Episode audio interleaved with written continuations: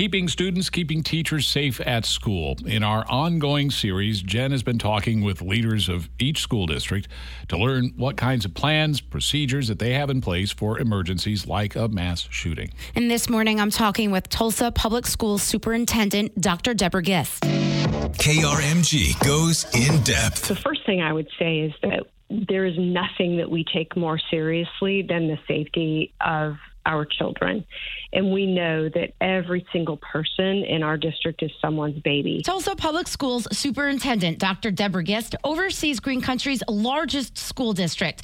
TPS has approximately 80 school buildings, including not only elementary, middle, and high schools, but also alternative and public charter schools. We do have secure entrances. We have improved control of the building, including sort of a double entry system at most of our sites.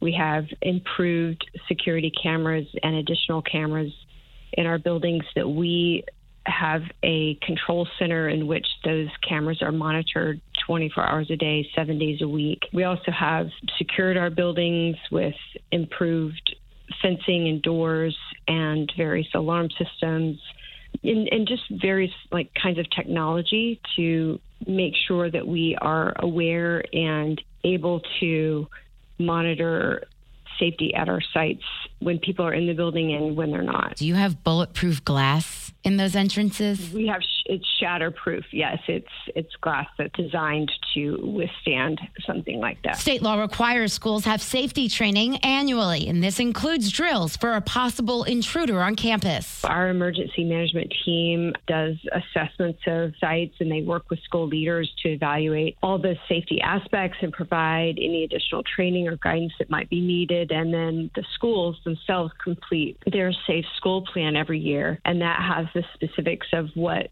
they do for different possible emergency events. And then those plans are reviewed and they're revised every year. And we also look back into all of our plans anytime there is some kind of incident locally or outside of our community that may be informative to us that we need to learn from. So, when the school shooting happened in Uvalde, Texas, was that one of those teachable moments where you went with your safety security team and discussed what can we do better? Well, it definitely will be, and it certainly has had a, a, big effect on all of us. But honestly, Uvalde, we don't know enough yet about Uvalde. It typically takes a few months after an incident to really get the full reports of various investigations that occur. But unfortunately, there are many of these incidences that have happened in our country that we do have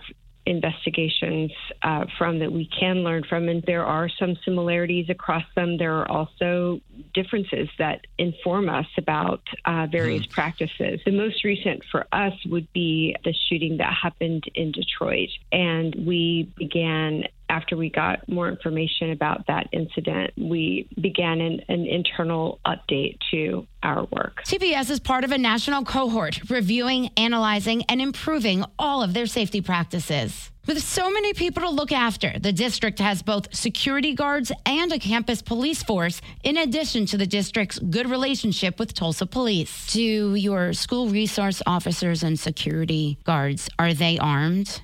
Yes not all of them, but certainly those who have CLEET certified qualifications. So we do we do have folks who are armed. Yes, I think everyone in the community should understand that we have a very strong campus police team and a very active presence in all of our schools. And part two with Dr. Gist. Jen will uh, talk with Dr. Gist about how the Tulsa Public Schools community works together to help prevent crime from happening.